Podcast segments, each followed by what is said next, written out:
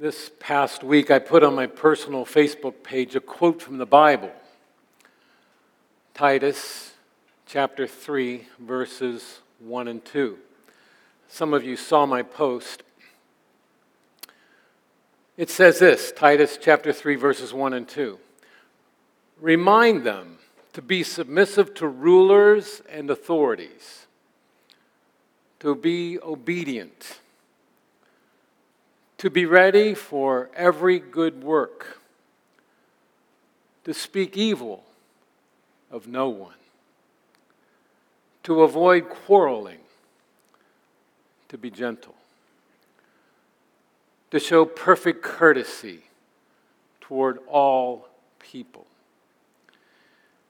As I cut and pasted that Bible reference onto my Facebook page, I want to tell you something that you wouldn't know unless I told you. But as I sat there at my desk, I paused before I hit the post button. Why, why did I pause? Because as I looked at those verses, I thought, am I going to be stirring up controversy? Am I going to be inviting some negative feedback from some of my friends? Well, I, I did look later, and except for a couple of sad emojis, which baffles me, by the way, except for a couple of sad emojis, everybody was pretty positive. Thank you if you were one of those.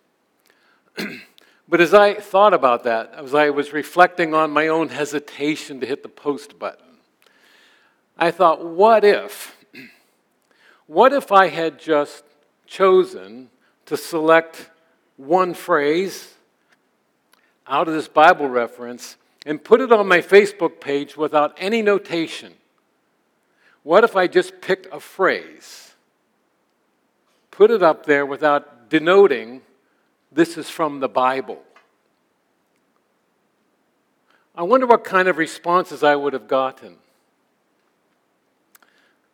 What if I would have just put, stop quarreling?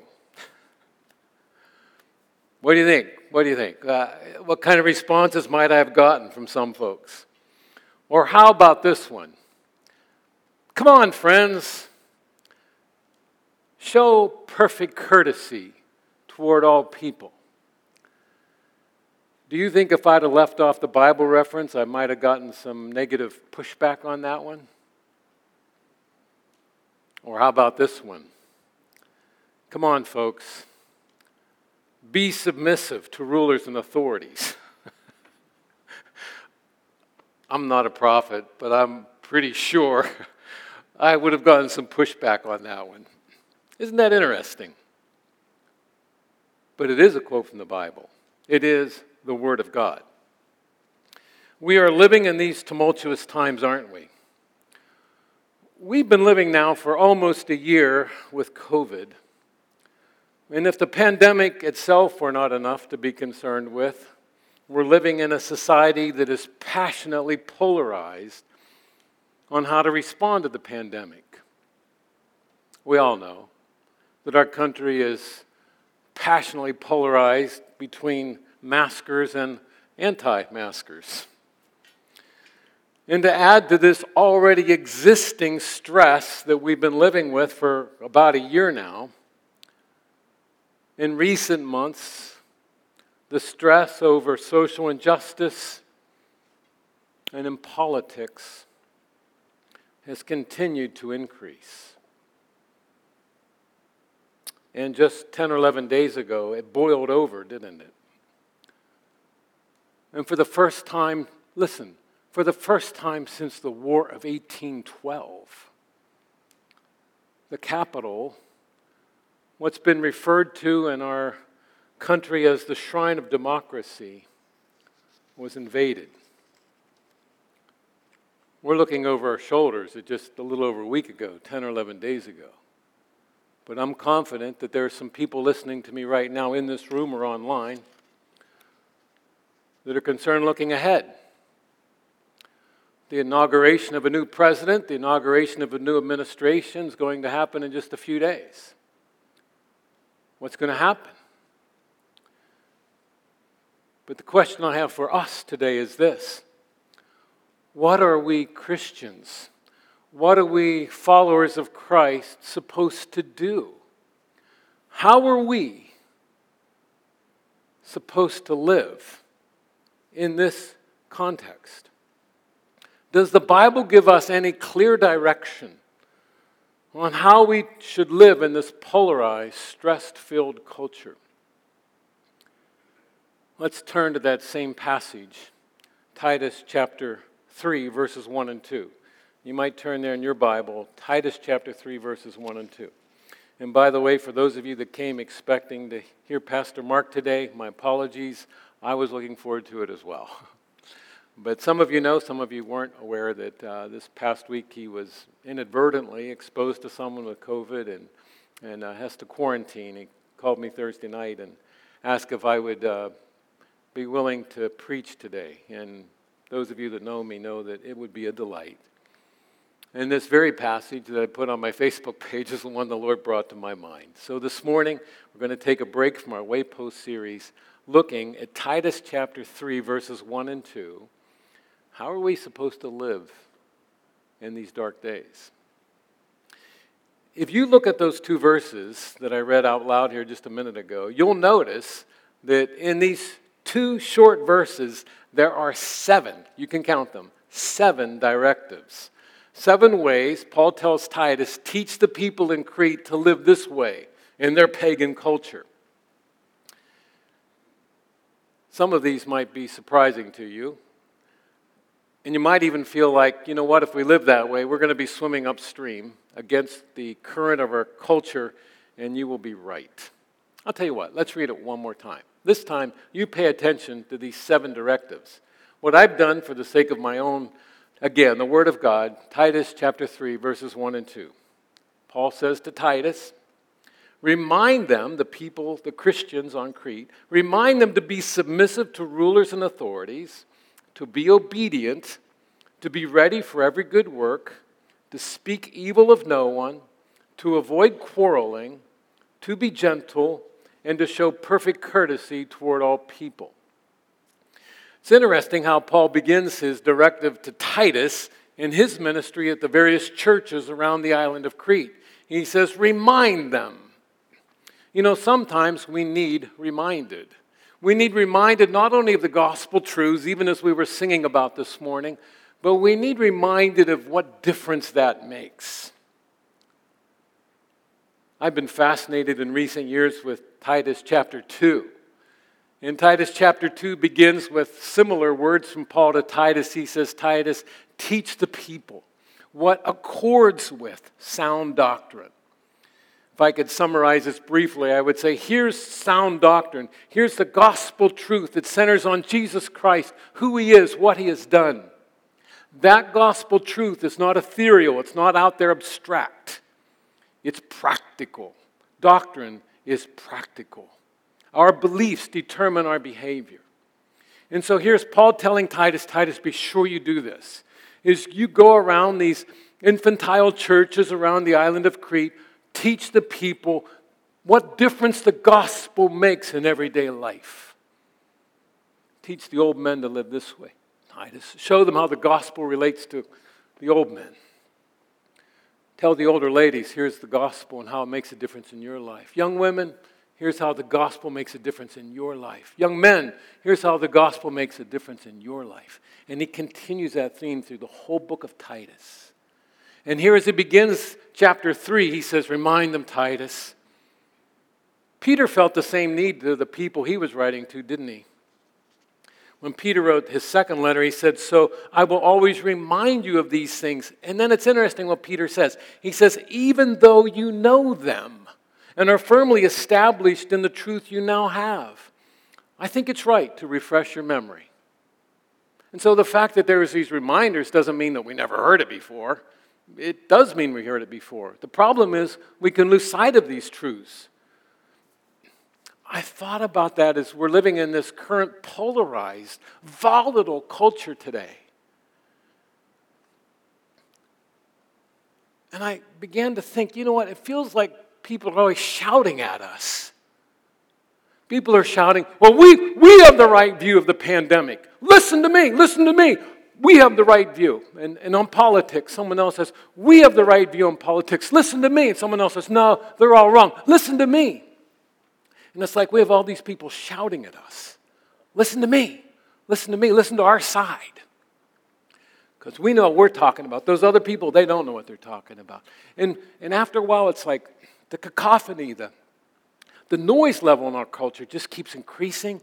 And pretty soon it feels like I can, I can hardly hear the voice of God. So many people are shouting in our culture, I can, I can hardly hear the, the voice of God. And so we need reminded. It's like we need someone to remind us. Well, let's, let's, let's listen. Let's listen to God. What does God say? He says in these seven directives, I group the first ones together as Christ followers are to be good citizens. We're to be good citizens, to be submissive to rulers and authorities. And just to clarify, Paul isn't saying here, be subjected. No, it, he says, submit yourselves. Submit yourselves. Voluntarily say, yes, I will submit myself to the government leaders. Even though we Christians are citizens of heaven, even though ultimately we're under the lordship of King Jesus, we are still, in the meantime, citizens of whatever country God has placed us in whether it was Rome, whether it's the USA or Canada or Cameroon or Mexico or Tanzania or Taiwan, whatever country, be submissive. Submit yourself to those in authority. And someone might be pushing back, even quietly saying, But what if? But what if the government is not acting in a Christian way?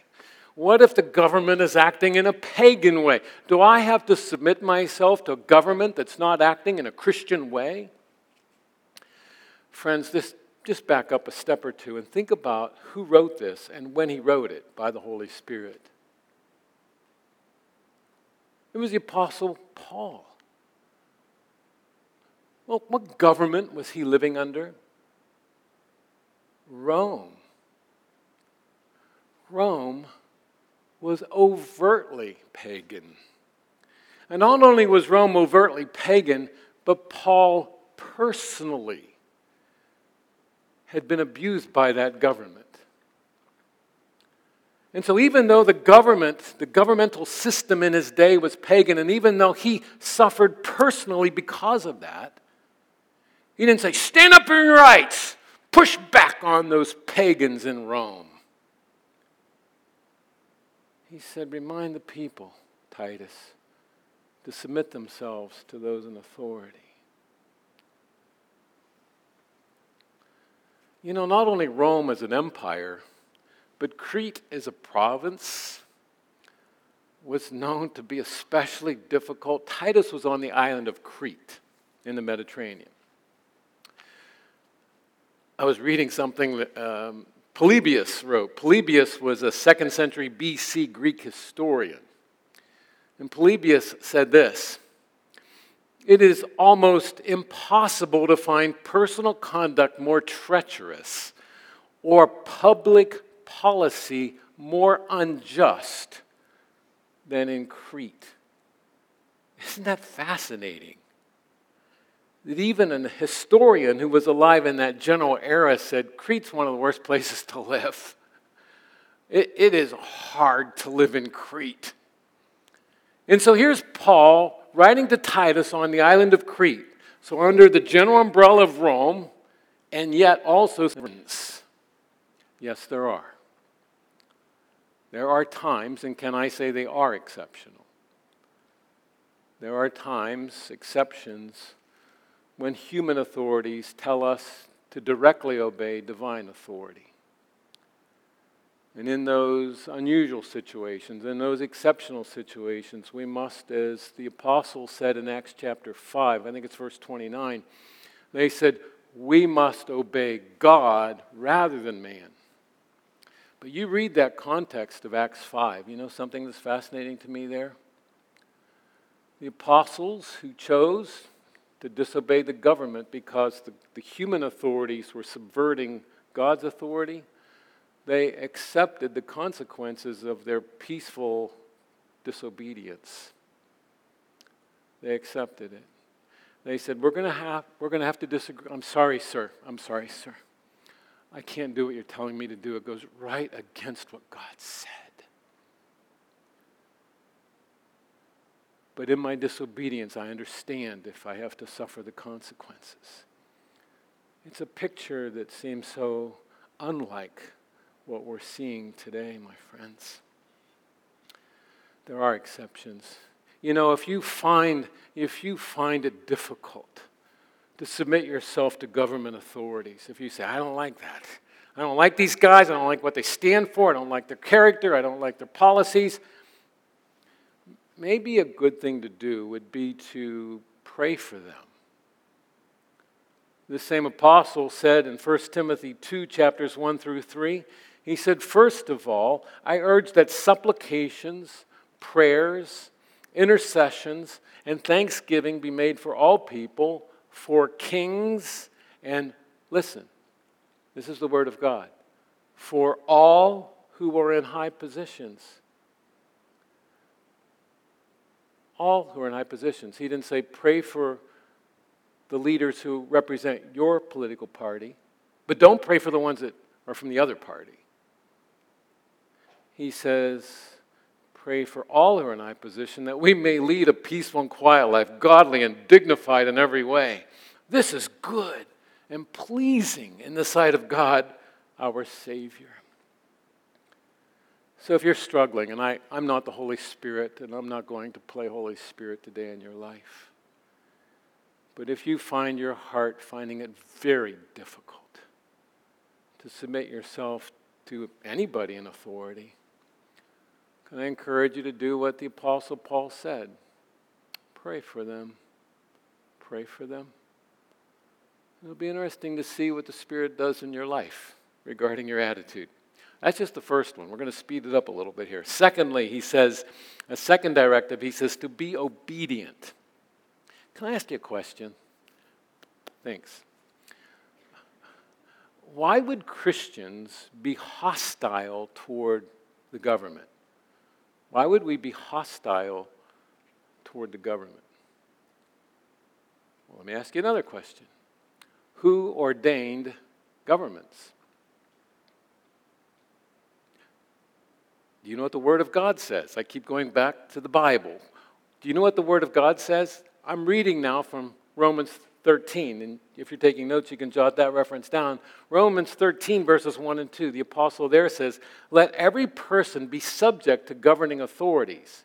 Listen, for there is no authority except from God, and those that exist have been instituted by God. Are you ready for the next sentence? Therefore, whoever resists authority resists what God has appointed. And those who resist will incur judgment. Think about that in light of what's going on in our country. God Himself ordained governments. Our government, the government in Tanzania, the government in Ireland, the government in China. God ordained governmental authority. And when we resist those unnecessarily, when we resist those, it's like we're resisting God. We're saying, I don't like what you're doing, God. I don't like who you put in that place.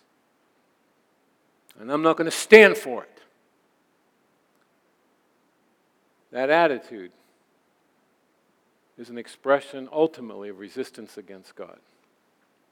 Christians should recognize that divine, that divine commission God has given governments and obey the laws.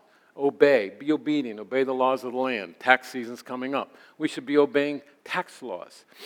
I know this is going to step on toes, but we should obey traffic laws, building codes, trespassing laws, and on and on it goes. That Christians, Christ followers, should be good citizens by, by obeying. And then Paul adds his third directive Be ready for every good work. I want you to think about that for a minute. Be ready for every good work. He's saying Christians ought to be more than just passively obedient. Okay, I'm not going to cause trouble.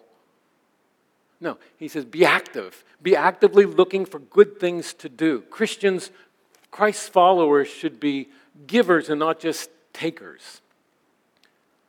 Why is that? Why should Christians, above all the citizens, you think of all the citizens from all the stripes across our country, why should we Christ followers stand out, as it were, as those who do good? Why should that be important to us? Because we are recipients of God's undeserved grace. He has shown us grace upon grace. Grace that not only did we not deserve, but we actually deserve the opposite. He's shown us ill deserved grace. Look at Titus chapter 2. You probably don't even have to turn the page, depending on how your Bible's laid out. But in Titus chapter 2, verses 11 through 14, look at this word for. For the grace of God has appeared, bringing salvation for all people, training us. The gospel, the grace of God trains us to renounce ungodliness and worldly passions, to live self controlled, upright, and godly lives in this present age, waiting for the blessed hope, the appearing of the glory of our great God and Savior Jesus Christ who gave himself for us to redeem us from all lawlessness and to purify for him connection there. That if we focus, if we park for a while, marinate for a while in the gospel, we say, Oh, God, I deserve condemnation, but not only did you not show me that condemnation, not only were you merciful to me, but you were gracious to me. You gave me grace because of Jesus Christ. You have been so generous with me. You have been so kind, so good to me. That that astonished gratitude for what we've been given overflows in how generous we are toward other people. The Christians, Christ followers, recipients of God's amazing grace. Should be eager to do what is good. I'm always so thankful to hear stories of people here in our church family that are, that are reflecting Christ this way. It could be something as simple as finding out someone in our church that's quarantined and saying, Hey, can I, can I bring over some groceries for you?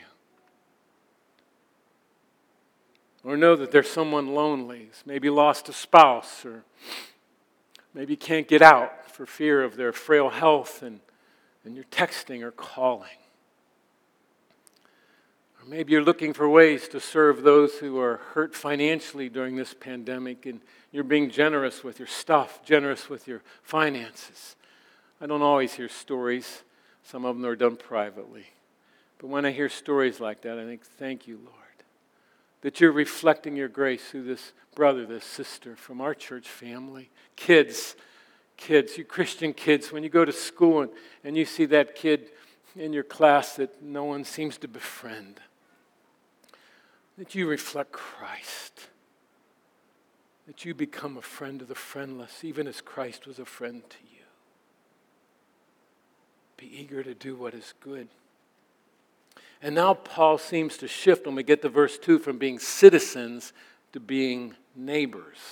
That we Christ followers are not only called upon to be good citizens, but we're called upon to be good neighbors. He says in verse 2, he says, to speak evil of no one.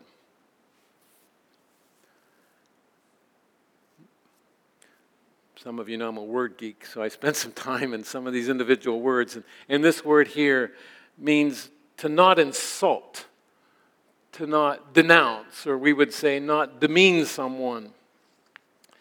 I, I admit it can be so frustrating to live in this polarized, volatile culture. And it's so easy to take out our frustration by saying things either aloud or on social media that we can post things that are insulting, even mean spirited about those stupid people who believe such and such. Those stupid people that are doing such and such. And it's demeaning. And we can justify our mean spirited words by saying, well, look what they're doing, look what they're talking about, look what they're saying. As if somehow responding with their demeaning words, with our demeaning words, is justified. Now, I'm sure I've forgotten a lot about what my parents taught me many years ago, but one that maybe your parents taught you too is two wrongs don't make a right. The fact that they're being mean spirited doesn't make it right for you to be mean spirited, for me to be mean spirited. What did Paul tell the Romans? In Romans chapter 12, verses 14, and then I'm going to drop down to verse 17. And in Romans 12, he says, Bless those who persecute you, bless and do not curse them. Repay no one evil for evil, but give thought to do what is honorable in the sight of all. If possible, as far, as far as it depends on you, live peaceably with all. Huh. Maybe we should put those verses as a screensaver. What do you think? when we're tempted to fight fire with fire, say, No, Lord, let me reflect the grace I've been shown. Let me give thought to that. We need to remember, listen, friends, we need to remember that those unconverted people with whom we may be so frustrated are not the enemy, they're the mission field. Why would we go around speaking evil about someone or to someone and then realize later I need to be reaching out to that person with the gospel? the progress, the spread of the gospel ought not to be impeded by how we live. The gospel includes words, but those words that the grace of Jesus Christ is necessary to be right with God, those words are promoted by lives that illustrate that or impeded by lives that decry that. was reading something that D.A. Carson, Don Carson wrote, interestingly, about 15 years ago, but I thought, how apropos for our day. Dr. Carson said this When you're busy hating everybody and denouncing everybody and seeking political solutions to everything, it's very difficult to evangelize, isn't it? That seems so obvious, and yet how easy it is to forget that that if we're spending our energy denouncing people, then shifting gears and seeking to evangelize them seems not only abrupt but almost impossible. And if we have demeaned people with ugly words, if we've denounced and demeaned them, why, why would they listen to us when we go to share the gospel? Why, why would they be interested in listening to us at all? But if we show them grace, we win a hearing. Look at verse 3. This, this is helpful to me. We, we're not expounding on verse 3 today, but just look at it for a minute. Paul continues with a connecting word, doesn't he? He says, Don't speak evil of people. You get the verse 3, he says, For, here, here's the reason now, here's the, the foundation to it. For we ourselves were once foolish and disobedient led astray, slaves to various passions and pleasures, passing our day. You used to be in your BC days. In your BC days, that's the way you were. That's the way we were. But now the grace of God has come. Look at verse 4. But, but, when the goodness and loving kindness of God our Savior appeared, He saved us not because of works done by us in righteousness, but according to his own mercy by the washing of regeneration, by the renewal of the Holy Spirit, whom he poured out on us richly through Jesus Christ our Savior. Do you see the flow here? Do you see the gospel connection to daily life? Paul says, back in your BC days, that's the way you lived. You hated people, people hated you. They denounced you, you denounced them. We all used to live that way in our BC days. But the grace of God's appeared. It's changed us. It's changed us. And now we live differently. Friend, have you been gripped by God's grace? Have you been gripped by God's grace? When I was a young man, an older man gently confronted me one time with my cocky attitudes. And he said this, and I remembered it. He says, Those who are most gripped by God's grace tend to be the most gracious.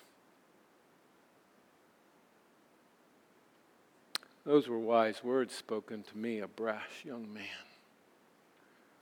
Those who are most gripped by God's grace tend to be the most gracious. Friends, I, I said I'm not going to play Holy Spirit in your life. But if you do an honest assessment of your own words, your own attitude, your own actions lately, and you say, you know what, I've been harsh, I've been rude, I've been demeaning, can I just ask you, as a friend and as one of your pastors, have you lost your gaze at God's grace? Have you lost your gaze? Paul continues in Titus chapter 3, verse 2. He says, another directive, he says, to avoid quarreling, to be gentle. Those two are a pair. Don't do this, do this. Avoid quarreling, be gentle. Avoid quarreling has the idea of being peaceable or uncontentious. The idea is you don't go around demanding your rights. A professed Christ follower should not be known in the community, should not be known on social media, should not be known at work or at school as someone who's hard to get along with. I think that would be a good explanation. Uncontentious means you're not hard to get along with. To the people who know you, people who read your posts, people that are with you at school or at work, people who live in your home, do they know you to be uncontentious? Hmm. that you are gentle. You're a gentle person. It has the idea of being kind or gracious. That as Christ followers, we reflect our gracious Savior, don't we? He's, he's gracious.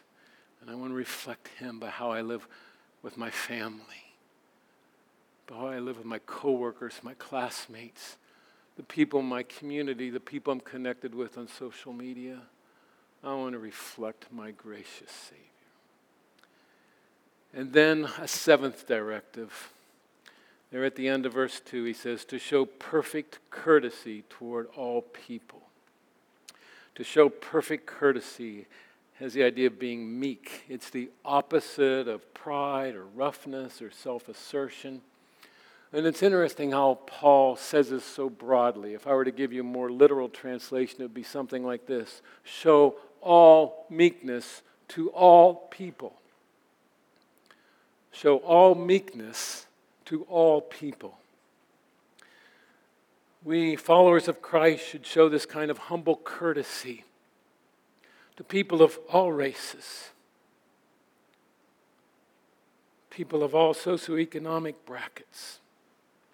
And yes, even to people who have different persuasions on the pandemic or on the political scene.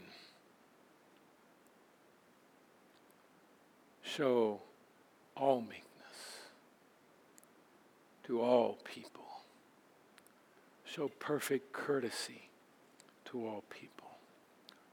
Why should that be important to us? Why should that resonate in our hearts? If we say, Well, I'm a Christian, I'm a Christ follower, are you following in his steps? Jesus stood before a Galilean crowd. Matthew records it for us in Matthew 11 29. He says, Take my yoke upon yourself. He says, Come learn from me, for I am gentle and lowly in heart. Same words. Come learn from me. Is your gaze on Jesus? Are you saying, I want to reflect my Savior? He's a gentle, He's a gracious Savior. In our relationships, here in this divided, dark, depraved society, we should be reflecting our humble Savior.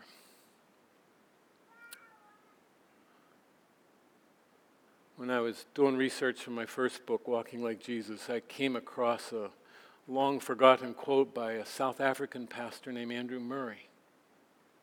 And I was so convicted by it myself that I made a little poster to put in my office. It hung there for years. It says, A proud follower of a humble Savior, this I cannot, this I may not be.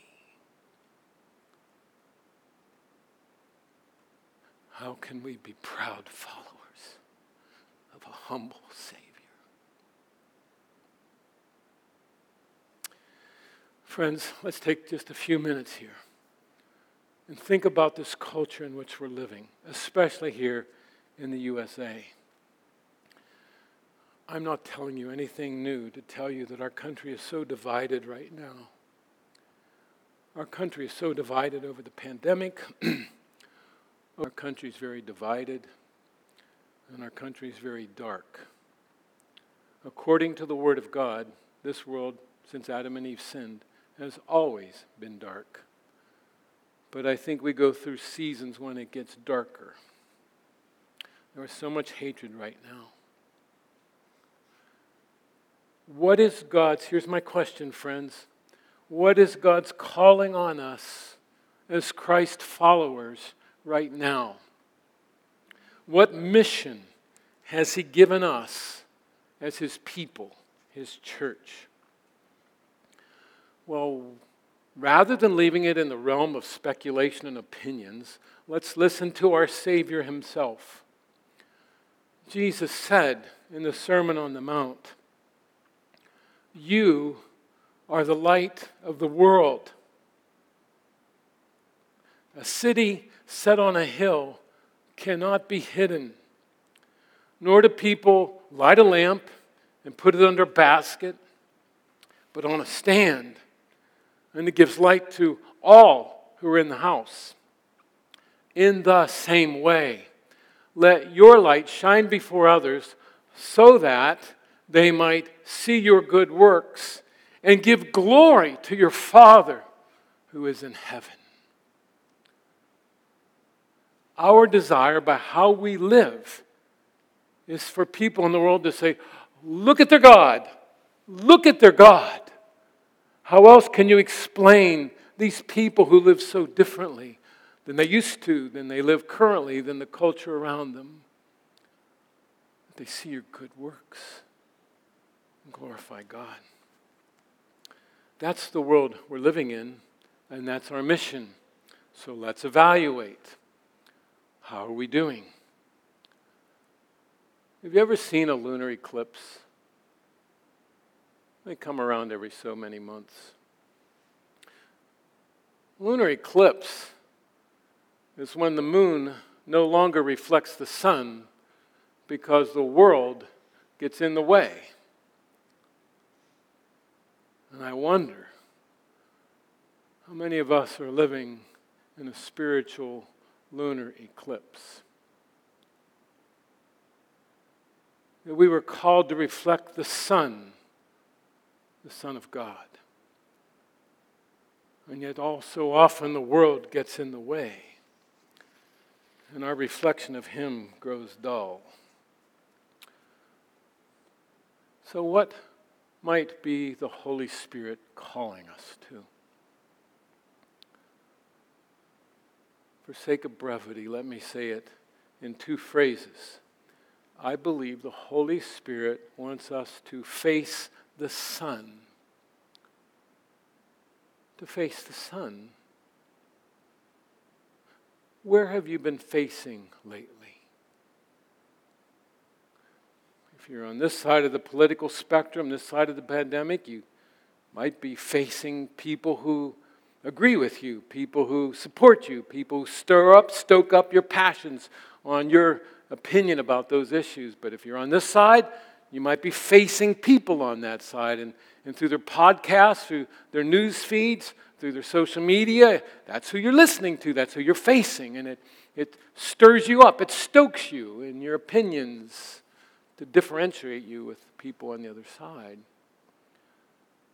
Might not, and I'm presenting this as an option, might not the Holy Spirit be calling us as a church to repent of that and to face the sun.